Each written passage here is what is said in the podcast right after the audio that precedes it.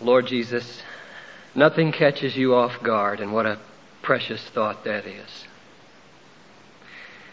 You are the great sovereign king over the universe, and hold us in the palm of your hand.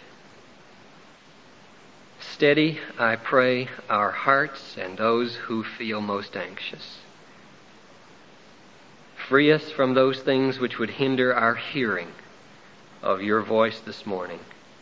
In Jesus' name I ask it. Amen. I want you to try to picture something with me here.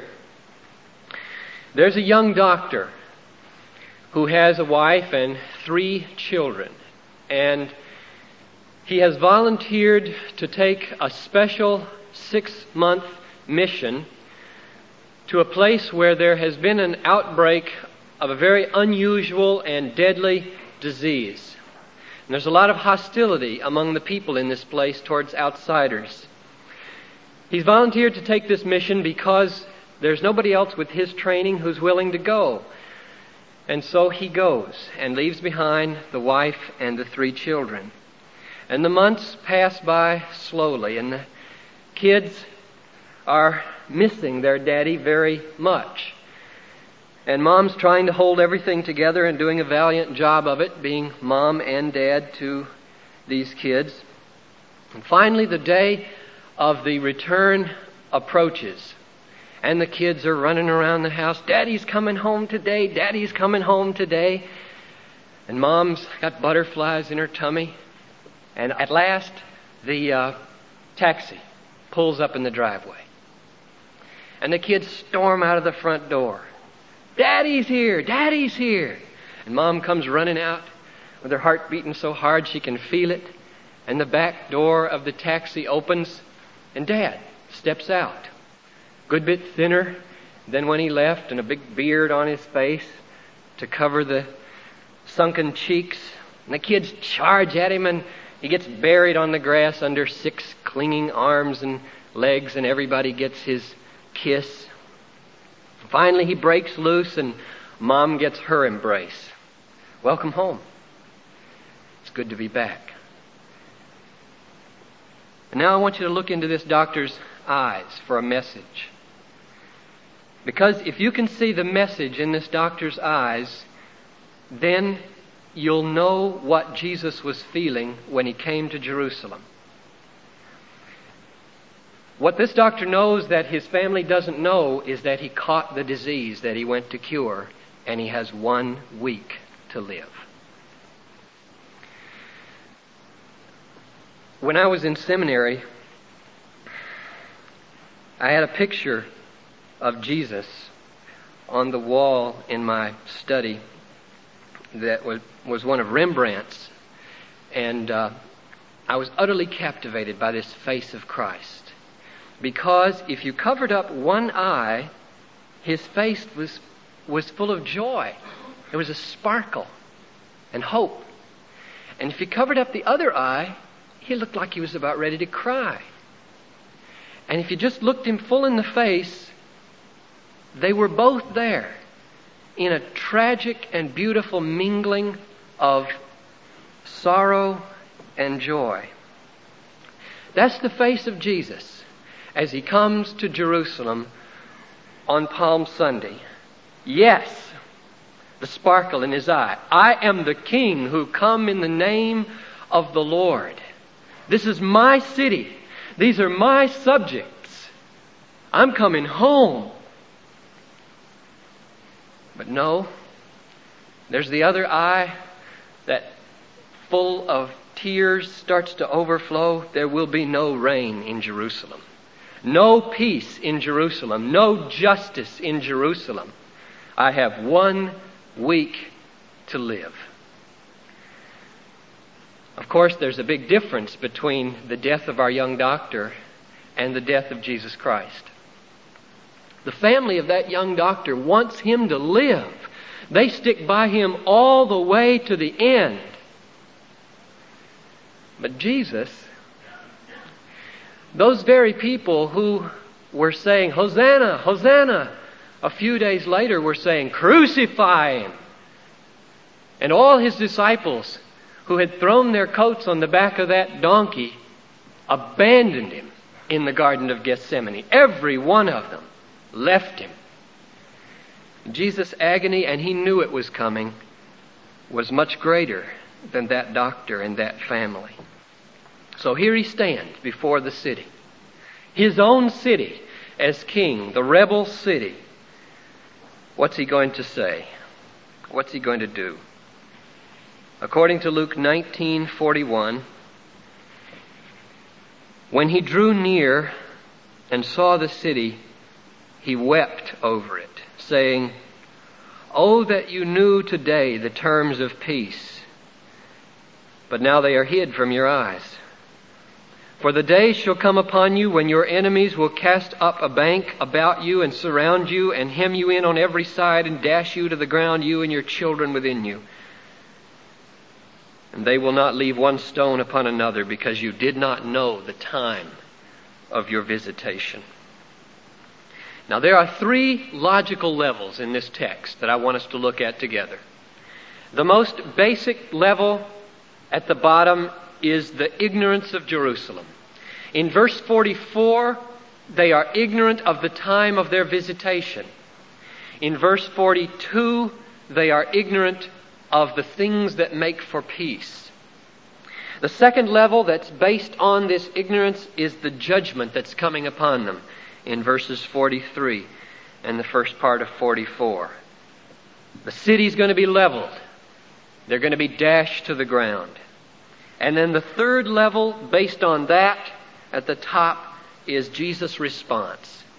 He weeps and expresses his willingness to make peace with anybody who would accept his terms of peace. Let's look at these three levels now together this morning. First, the most basic level, the ignorance of Jerusalem. Judgment is coming upon Jerusalem, Jesus says, because you did not know the time of your visitation. What does visitation mean here? The term visitation is used in the Old Testament to refer both to the coming of God in judgment and to the coming of God in salvation. For example, in Isaiah 29 verse 5, the prophet says to the rebellious people, The multitude of your foes shall be like dust, and in an instant, suddenly, you will be visited by the Lord of hosts with thunder and earthquake and great noise. That's a visitation for judgment. But in Genesis 50, verse 24, Joseph, at the end of his life, says this to his brothers I'm about to die, but God will visit you and bring you up out of the land to the land which he swore to Abraham. So the great deliverance at the Exodus is a visitation of God for salvation. Now, if we look in the Gospel of Luke, the two places where this idea of visitation occurs outside this one instance here in chapter 19 shows that a visitation for salvation is in mind. For example, in Luke chapter 1 verse 68, you remember the words of Zechariah, John the Baptist's father? He prophesied saying, Blessed be the Lord God of Israel, for he has visited his people and redeemed them. He has raised up a horn of salvation for us in the house of David. And then over seven chapters in Luke 7:16, Jesus has just raised a young widow's son from the dead in the city of Nain. And it says that these people in this city were seized with fear and they glorified God saying, "A prophet has arisen among us and God has visited his people." Therefore, I think when Jesus says, "You did not know the time of your visitation," What he means is, you don't know that in my coming to you, God has visited you for redemption and for salvation. Jerusalem is ignorant that the time in which they live is utterly unique. God had never visited his people before in this way, and never again would he come to them in the way that he's come to them now in Jesus Christ. This time was utterly unique but the chosen people were by and large utterly oblivious to what was happening in Jesus Christ. In Luke 12:54, listen to what Jesus says to the crowd. When you see a cloud rising in the west, you say at once, a shower's coming. And it happens. And when you hear a wind blowing from the south, you say, there's going to be scorching heat. And it happens. You hypocrites. You know how to interpret the appearance of earth and sky. Why do you not know how to interpret the present time? That's a good question. Why? Why didn't Jerusalem know the present time? Why didn't Jerusalem know the time of its visitation? The reason that question is important to answer is this. Someone's going to ask, how can there be a judgment on a city for something they're ignorant of? And someone else is going to ask, could that be true of anybody today? That we think we know and we really don't know? Why didn't Jerusalem know her time had come, that the king had come? I think there's a clue in verse 42 and its connections with the other words in the gospel. Verse 42, Jesus says, Would that today you knew, same idea, would that today you knew the things that make for peace. Now, one of the other places, the only other place in this gospel where this term that's translated the things that make for peace occurs is in chapter 14, verses 31 and 32. There's a parable here, and Jesus says in this parable, You'll recognize it. What king, going to encounter another king in war, will not sit down first and take counsel together, whether he's able with 10,000 to meet him who comes against him with 20,000? And if not, while the other is yet a great way off, he sends an embassy to ask terms of peace that's the same phrase used in Luke 19:42, "Oh that you knew the terms of peace." So the picture we're to have now at the triumphal entry is this. The king is approaching a rebel city. And he has terms of peace he's willing to offer this rebel city. The king is approaching this hotbed of resistance against him towards his rightful authority, and he's willing to make peace. Now, when it says, Oh, that you knew the terms of peace, does Jesus mean he never sent that embassy? He never told them the terms of peace? They're totally ignorant of what the terms of peace are? Not at all. Back in Luke 13:34, Jesus had already said this, "O Jerusalem, Jerusalem, killing the prophets and stoning to those I sent to you, how often would I have gathered you as a hen gathers her chicks, but you would not." That's the answer. The terms of peace had been spelled out, but Jerusalem would not have them. Again and again, just as affectionately and as strongly as a hen beats her wings to get those chicks under the refuge of her wings, Jesus had beat his wings around Jerusalem, but they would not. Now, the same is true about the time of their visitation. Had they not been told about the time of their visitation? Did they not know that the king had come? Yes, they did. Luke 17, verse 20 says this Being asked by the Pharisees when the kingdom of God was coming, that's the time of visitation, Jesus answered them, The kingdom of God is not coming with signs to be observed, nor will they say, Lo, here it is, or there. For behold, the kingdom of God is in the midst of you, namely me, Jesus.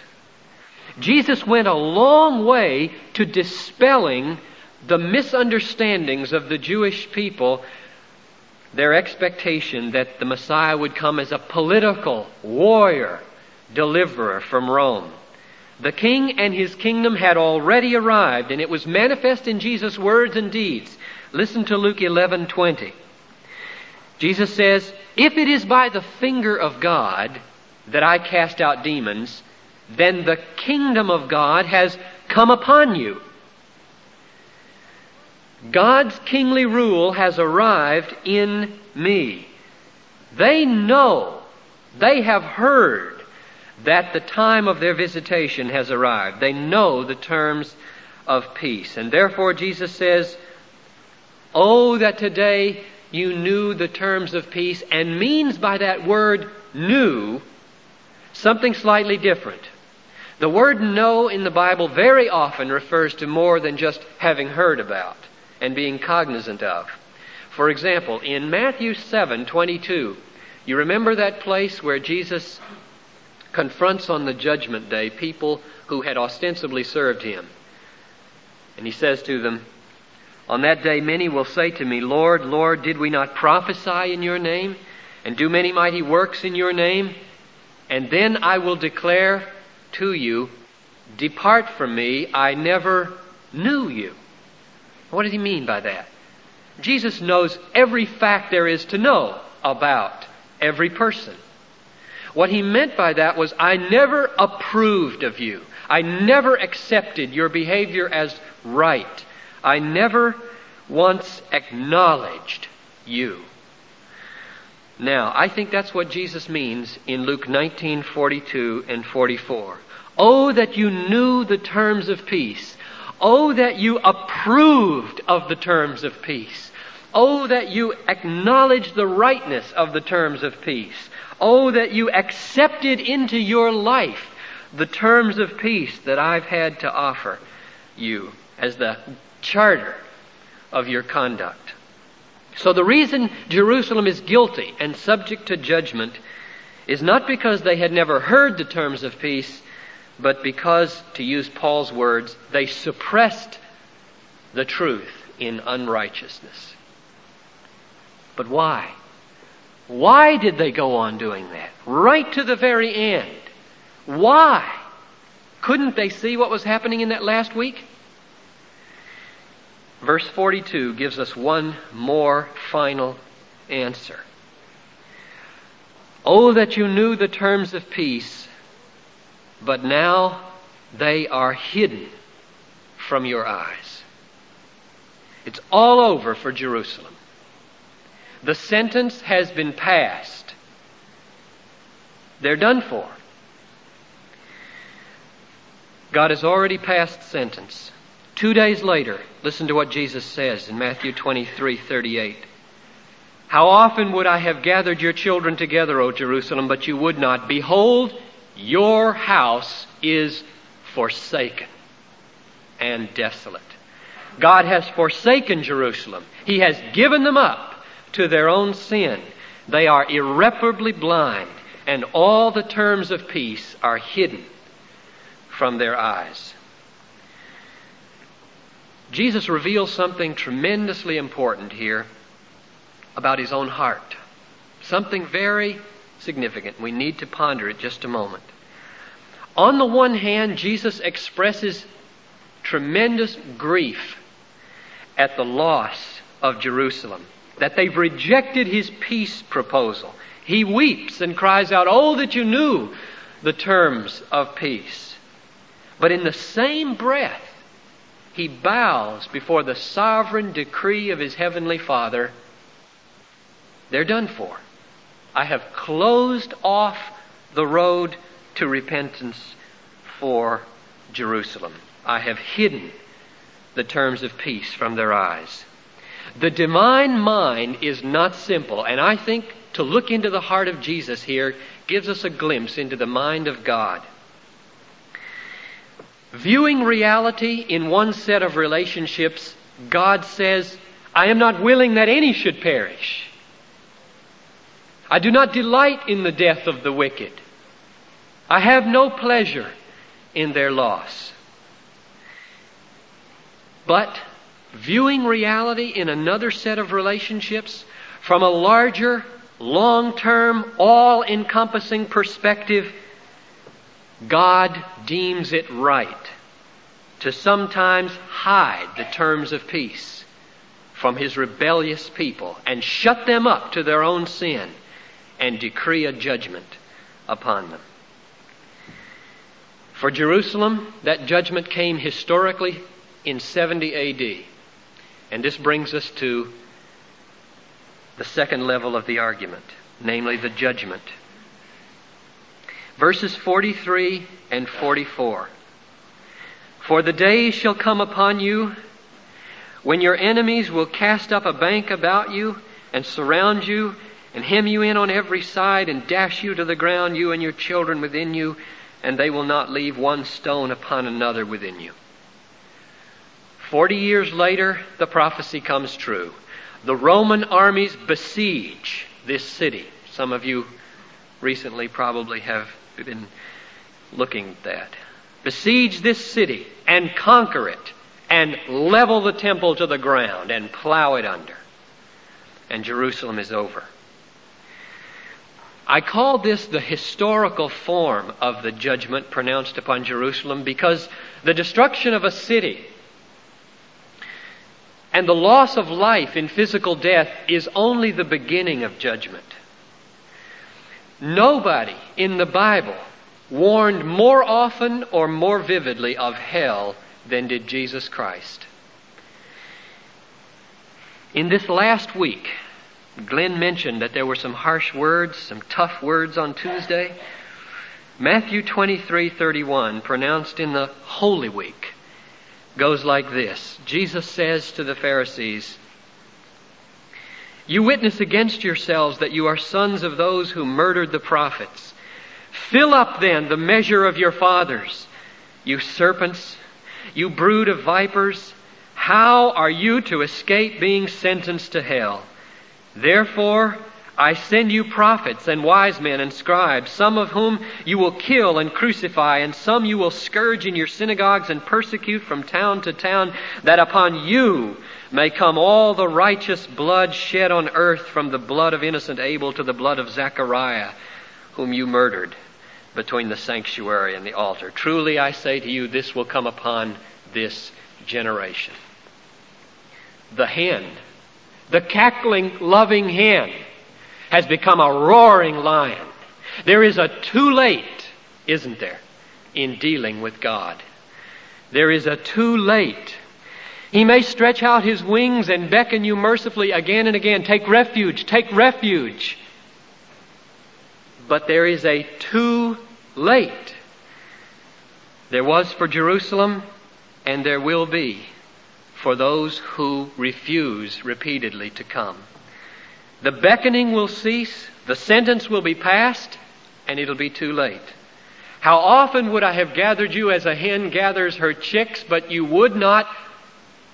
Behold, you are forsaken. That is a frightening thing for Jerusalem to hear. Now that's very bleak and sober and fearful. But the third level of the argument is full of hope full of hope, both then and now for individuals. The third level of the argument is Jesus' own expression. I still believe with all my heart what I said last summer when I preached on divine judgment from Romans chapter 2. I said then that the only reason that I think the Bible mentions hell, and the only reason a preacher should, is to motivate people to hope in God and to cherish His mercy more intensely. If it doesn't issue in that, it's a completely useless doctrine and truth. I don't think Luke recorded this message here to inform our curiosities about the destruction of Jerusalem. I think his main purpose was to encourage his readers that Jesus Christ, under that tremendous pressure like the young doctor who's just come home, is eager and willing to make peace with anybody who accepts his terms of peace. He wept, saying, Oh, that you knew today the terms of peace. Oh, that we today would accept and approve the terms of peace that he has to offer. After Jesus died, and rose again and ascended to his Father at his right hand, left the earth behind, he did not abandon us. His offer of peace keeps on coming through his ambassadors. The apostle Paul describes his ministry like this in 2 Corinthians 5. God was in Christ reconciling the world to himself, not counting their trespasses against them, and entrusting to us the message of reconciliation. So we are ambassadors for Christ. God making his appeal through us, we beseech you, on behalf of Christ, be reconciled to God. Be reconciled to God. That's the main point of Palm Sunday.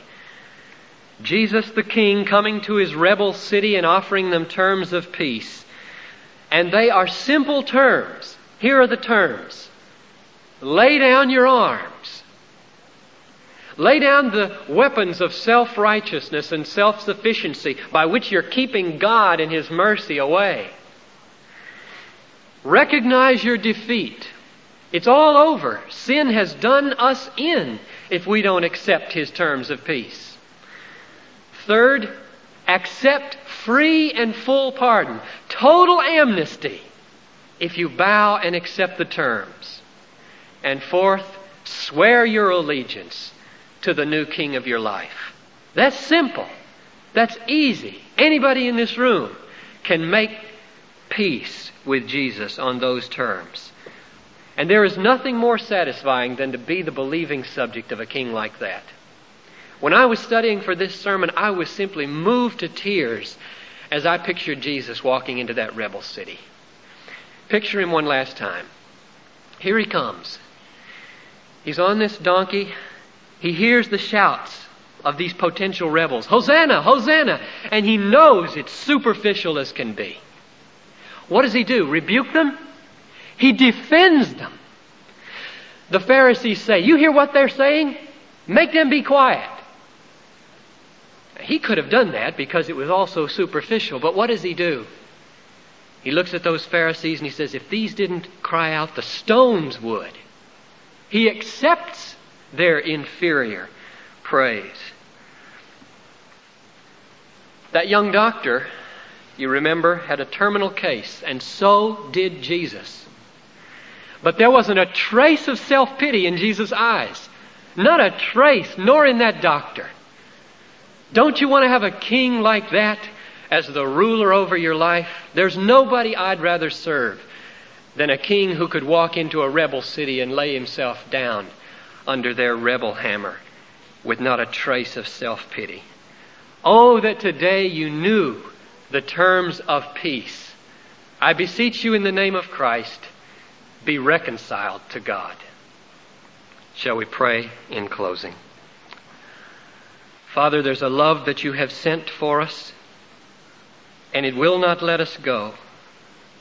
Grant, I pray, that the terms of peace are like a great hook that have sunk into the hearts of the people here. Many have laid down their arms years ago. Some are still doing battle with you, trying to keep you out of the city. Grant that that rebellion cease this morning.